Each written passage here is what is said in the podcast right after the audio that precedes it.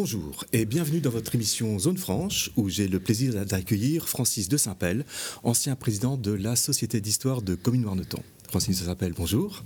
Bonjour. Alors, euh, vous êtes donc une sommité de l'histoire de Comines-Warneton, disons-le quand même, donc euh, on, on va évidemment parler d'histoire en général, mais on va d'abord s'intéresser évidemment à la vôtre. Vous naissez en dix-neuf cent quarante-deux et après de brillantes études de droit... Vous devenez notaire à Warneton. Mais quelque part, euh, ce destin a été tracé. Oui, parce que nous sommes une famille de juristes depuis près de deux cent cinquante ans. Euh, je n'ai pas les dates exactes, je n'ai pas étudié. Et un de mes ancêtres va s'installer comme notaire en dix-huit cent vingt-sept à Warneton. Et à la fois, nous avons dans la famille des juristes et en même temps des historiens amateurs, dont mon grand-père notaire, mais qui a également étudié et publié un livre sur les seigneurs et dames de Warneton et un livre sur les us et coutumes de Warneton. Donc on a, si vous voulez, les deux branches, l'histoire et, et le, le notariat ou le droit. Cinq générations de notaires alors ? Pas cinq générations de notaires. Il y a, ça fait une, deux, trois. Euh, ah, mais non, si, enfin, je suis le cinquième notaire de Warneton à Warneton. D'accord. J'ai un fils qui a été notaire, mais qui ne l'est plus maintenant. Mais je veux dire, quand je dis juriste, les prédécesseurs n'étaient pas notaires, étaient juges ou avocats. D'accord. Mais malgré tout, le goût de l'histoire vous rattrape. Le goût de l'histoire rattrape, c'est une sorte de virus qu'on a dans la famille, donc on s'est intéressé, ou l'histoire m'intéresse depuis, depuis que je suis tout jeune. Et forcément, au bout d'un moment, on se pose des questions sur l'histoire locale. Mais je dis, j'avais déjà mon grand-père qui à la fois publie et qui à la fois amassait des dossiers très important, parce qu'à l'époque, il fallait aller dans les différentes archives, soit à Lille, soit à Bruges, soit à Bruxelles. On prenait note, alors que maintenant on photographie, et après il fallait retranscrire et taper à la machine, ce qui était un travail gigantesque. Mais il a fait ça, lui, après, une fois qu'il avait terminé sa profession. Et donc, vous créez, en quelque sorte, la Société d'histoire de Comines-Warneton ? On la crée, elle existe, mais avec une très petite activité en cinquante-neuf. Bon, j'y rentre en soixante-neuf, et à partir de soixante et onze, il y a surtout l'œuvre de Jean-Marie Duvosquel, qui lui est un étudiant et en histoire, qui devient évidemment Fonds national de la recherche également, et qui lui évidemment est très actif et il publie un premier ouvrage qui est difficilement lisible, mais enfin qui montre un intérêt. Et donc, il se lance alors dans des publications, il avait déjà publié dans d'autres sociétés, et on a vu qu'il y avait un succès assez important. Le Comines-Warneton, c'est, euh, au point de vue historique, c'est deux entités différentes. Il y a, je vais simplifier, hein, la seigneurie de Comines, la seigneurie de Warneton. Bon, lui essentiellement sur Comines, moi plus essentiellement sur Warneton. Et comme nous nous retrouvons dans la même société de Comines, nous allons créer la société de Comines-Warneton, mais qui visait à l'époque les deux entités historiques. Et là, on peut dire qu'il y a un boom. Énormément de... Vous êtes boom, la première société ouais. d'histoire de Belgique. En, si on parle du nombre de membres, nous avons atteint plus de mille membres, il y a eu un succès fantastique, c'était plus facile, je veux bien dire, à l'époque, mais ça ne suffit pas, encore fallait-il le faire, si vous voulez, nous commencions à vendre à trois cents exemplaires, puis à sept cents, puis à plus de mille, mille deux cents, alors que maintenant nous descendons à quatre cents, euh, non, c'est général, hein, c'est pas ouais, c'est uniquement pas... lié à Comines-Warneton. Parce que vous pensez, donc, donc ce boom, comment vous l'expliquez à un moment ? C'est... Il y en a plusieurs. D'abord, ce qu'on a fort utilisé dans nos publications, ce sont les photos. Je suis persuadé que la plupart de nos livres, nous les vendons à cause des photos plus qu'à cause des, des textes. textes. Et donc, les gens voient soit des documents anciens, soit des photos de la région. Il ne faut pas oublier que la région était entièrement détruite pendant la guerre quatorze dix-huit. Donc, nous montrions beaucoup de photos d'avant euh, quatorze dix-huit, et donc à ce moment-là, nous avions encore beaucoup de personnes qui avaient connu ce Comines ou ce Warneton ou Ploucester d'avant quatorze. Donc eux retrouvaient, je dirais, leur, leur jeunesse, et donc ils avaient là l'occasion de trouver des photos que maintenant, évidemment, vous trouvez beaucoup plus facilement qu'à l'époque. Parce que, précisons, en quatorze dix-huit, parlons un peu d'histoire, la ville euh, Comines-Warneton complètement détruite, un exode de la population. Toute la population, on est vraiment euh, fuit, fuit, fuit, fuit les lieux, forcément. Et quelque part, ils ne reviennent pas. Une partie de la population ne va pas revenir parce que, bon, certains sont disséminés, la grande partie c'est en, en France, et pas mal de gens vont s'établir en France sans vouloir revenir, soit qu'ils n'ont pas spécialement de biens ou d'attache avec la région, donc une partie de la population ne va pas revenir. Surtout à Warneton. Surtout à Warneton, parce que Warneton part, ils sont, disons, quittent en début euh, octobre, novembre mille neuf cent quatorze, et eux vont partir quatre ans, alors que, Bru- que Comines, lui, va être évacué en mai dix-sept. Donc il y a des gens qui ne seront partis qu'un an, qu'une seule année. Donc ils, leurs attaches sont plus fortes puisqu'il y a moins de distanciation entre les, ouais. leur départ et, et là. Et donc euh, il a fallu tout un temps pour revenir. Et quand ils reviennent, il n'y a rien. Tout est à l'abandon, donc on doit d'abord enlever toutes les, les obus, tous les moyens d'explosion, et les gens habitent des baraquements, donc euh, à côté des ruines. Donc si vous avez Warneton d'un côté, vous avez un, un camp, un Far West, je veux dire, un vrai Far en West. Bois, oui, avec des, des églises en bois, et cetera. Je ne sais pas, au point de vue hygiène, et cetera, comment tout ça fonctionnait, ouais. mais les gens étaient quand même attachés, parce qu'on voit les gens qui demandent de pouvoir avoir un lopin de terre, puisqu'ils ne sont pas propriétaires, pour pouvoir y construire un baraquement pour pouvoir vivre en attendant la construction des maisons. Vous avez des superbes images, d'ailleurs on voit vraiment, on se croirait vraiment oui. dans, oui. au Far West avec ces baraquements, West, les églises en bois, et on voit même des Chinois qui travaillent. Il y a des Chinois qui, qui ont aidé évidemment, qui venaient euh, via la, la Grande-Bretagne, et c'est eux qui ont d'abord dégagé les routes, et il y avait des camps de Chinois, des travailleurs chinois, hein, ils n'étaient pas, enfin ils ont été en guerre à la fin, mais oui. on, ce sont les Anglais qui ont emmené les Chinois, les Français amenaient des Annamites ou d'autres de l'Indonésie. Chine, mais donc ah. ces gens ont servi euh, là, certains sont décédés d'ailleurs dans, dans la région, d'autres ont, euh, moins chez nous mais plus en France, enfin ils étaient plus en arrière du front, oui. vont épouser des gens de la région, pas de chez nous parce qu'il n'y a pas grand monde à ce moment-là. Mais vous-même votre famille s'est exilée? Est exilé du côté de, donc, de mon père, côté paternel, ils sont en Angleterre. Pourquoi? Je ne l'ai jamais su. Ils vont en, faire carrière. Le, comment? Ils feront carrière derrière. Le, non, parce que mon grand-père étant notaire, ne pouvait pas exercer à, à, comment dire, en Grande-Bretagne.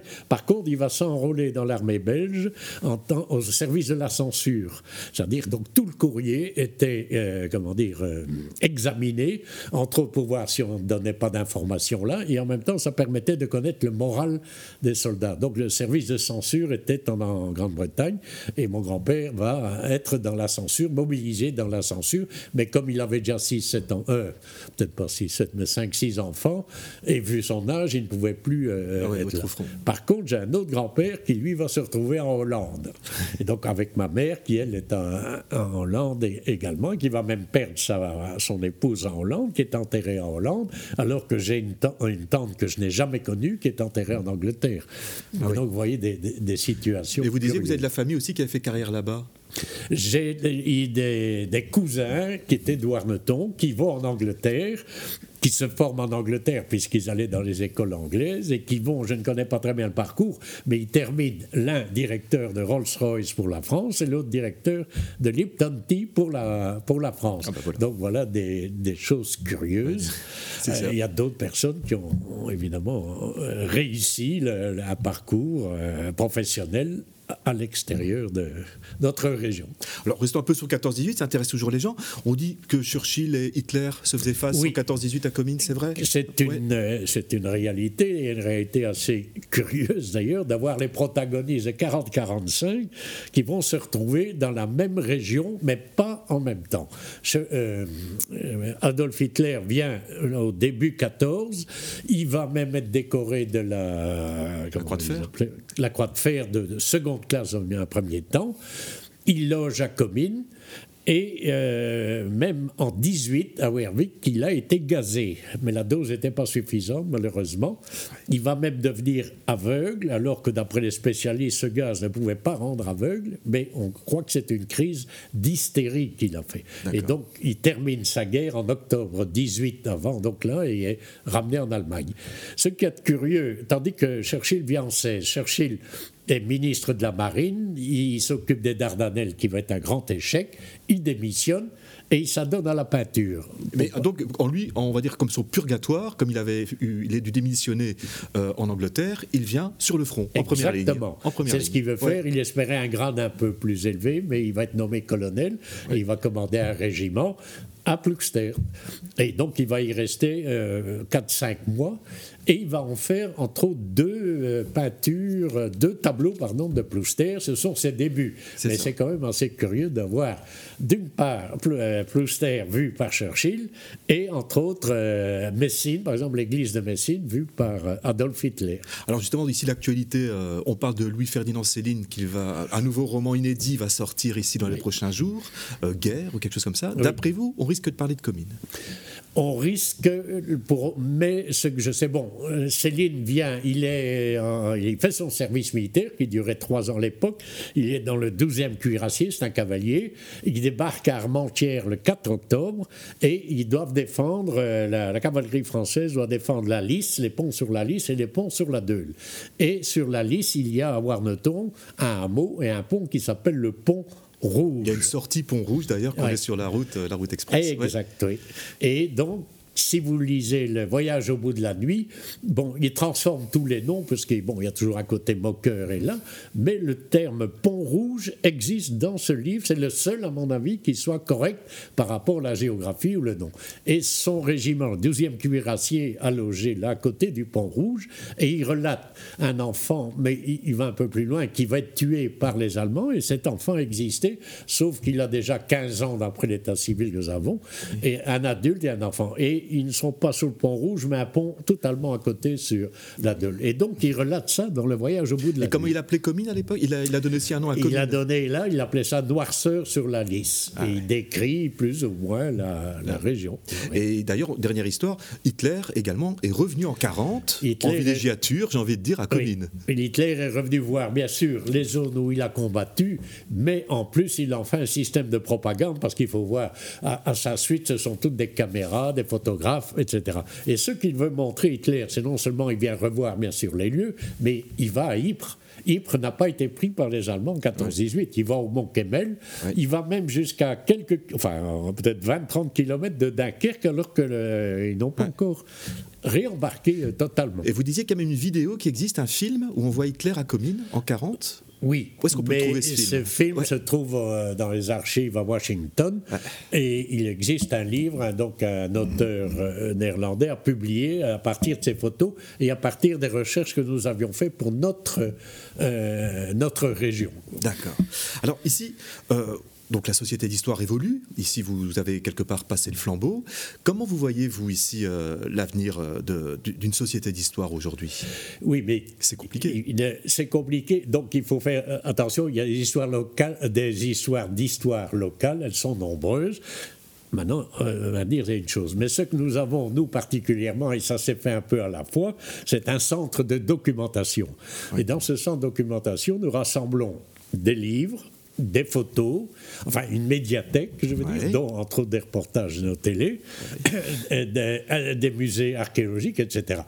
Donc ça dépasse ce que font souvent les sociétés d'histoire, ouais. parce qu'il faut des locaux, parce qu'il faut des moyens, parce qu'il faut du personnel, et cetera. Donc il y a peu d'exemples identiques euh, là. Il y a d'autres sociétés d'histoire euh, à Tournai, il y a une société d'histoire, mais ils n'ont pas, euh, évidemment, il y a des musées de la ville, et cetera. Ouais. Mais c'est pas la société d'histoire qui s'en occupe. Tandis mmh. qu'ici, il y a une charge quand même assez importante pour la société et qui, j'estime quand même qu'il va être difficile de pouvoir toujours poursuivre ces activités, non pas d'une société, parce que la société, c'est la découverte de l'histoire locale, de publier, s'il si y a moyen, évidemment, de, euh, éventuellement, de, de vendre ses mémoires, ou ce qui se fait de plus en plus, c'est de prendre des formes numériques. Il existe maintenant des revues qui n'ont plus de forme papier. Et quelque et part, ça ne sonne pas un peu le glas des sociétés d'histoire, toute cette numérisation des archives ?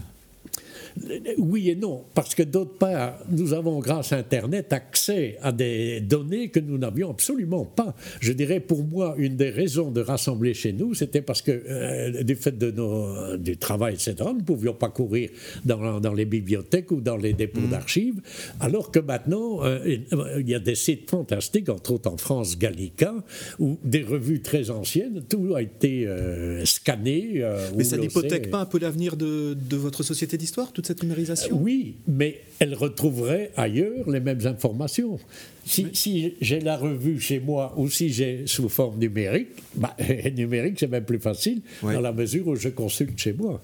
Mais il y a toujours un attrait, en tout cas peut-être davantage à l'heure actuelle, pour la, peut-être pour la généalogie que pour l'histoire, c'est ce que vous pouvez constater ? Je ne vais pas dire plus maintenant, mais il y a toujours eu, les, les gens débutent souvent en généalogie. Au bout d'un moment, il y a, il y a beaucoup de gens qui se sont adonnés à la généalogie. Ben, c'est la curiosité, mes parents, mes grands-parents, qui sont-ils ? Mais la différence, c'est que dans le temps, ces gens devaient venir chez nous, entre autres, parce que nous avions énormément de, d'informations. Entre autres, on avait euh, photocopié l'état civil de, d'une dizaine de communes et on avait rassemblé sur place, donc il ne fallait, oui, pas courir dans toutes les communes. Actuellement, euh, vous avez accès aux archives départementales à Lille, vous avez accès aux archives de l'État à Tournai, où vous avez vos informations là. Ce qu'il y a, et c'est là euh, notre force, c'est que ces données, nous les avons, mais vous les avez via Internet. Par contre, nous avons les faire-part, nous avons les images mortuaires, ah ouais, de ça, communion, des images sur les familles, et ça, vous ne les trouvez pas mais, sur mais, Internet. Mais vous dites que le gros problème, justement, c'est bien d'avoir des archives, mais il faut savoir les exploiter. Il faut savoir les exploiter, c'est, c'est ça qui arrive, ça, le, le gros problème. C'est, c'est le gros problème.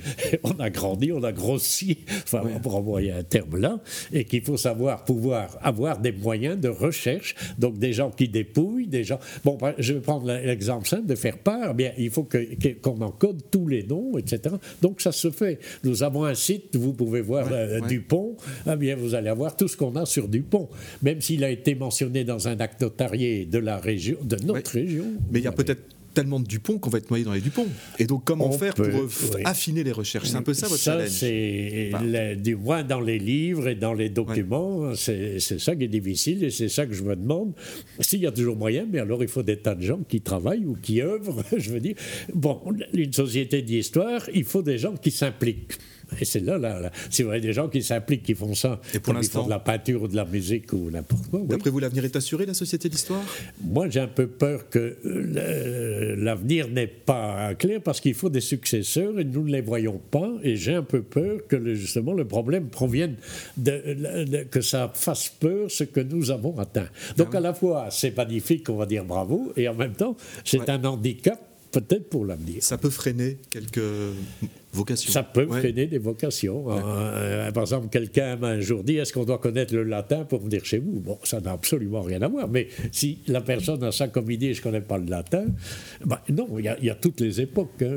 D'accord. Bah, écoutez, euh, c'était vraiment intéressant. Je vous remercie beaucoup pour, euh, pour votre venue ici et toutes ces informations. Prochain rendez-vous euh, la semaine prochaine euh, pour un nouveau Zone franche avec euh, un nouvel invité ici sur notre plateau. Merci encore, monsieur de Desimpel. Merci, monsieur Lourosa. Merci à vous.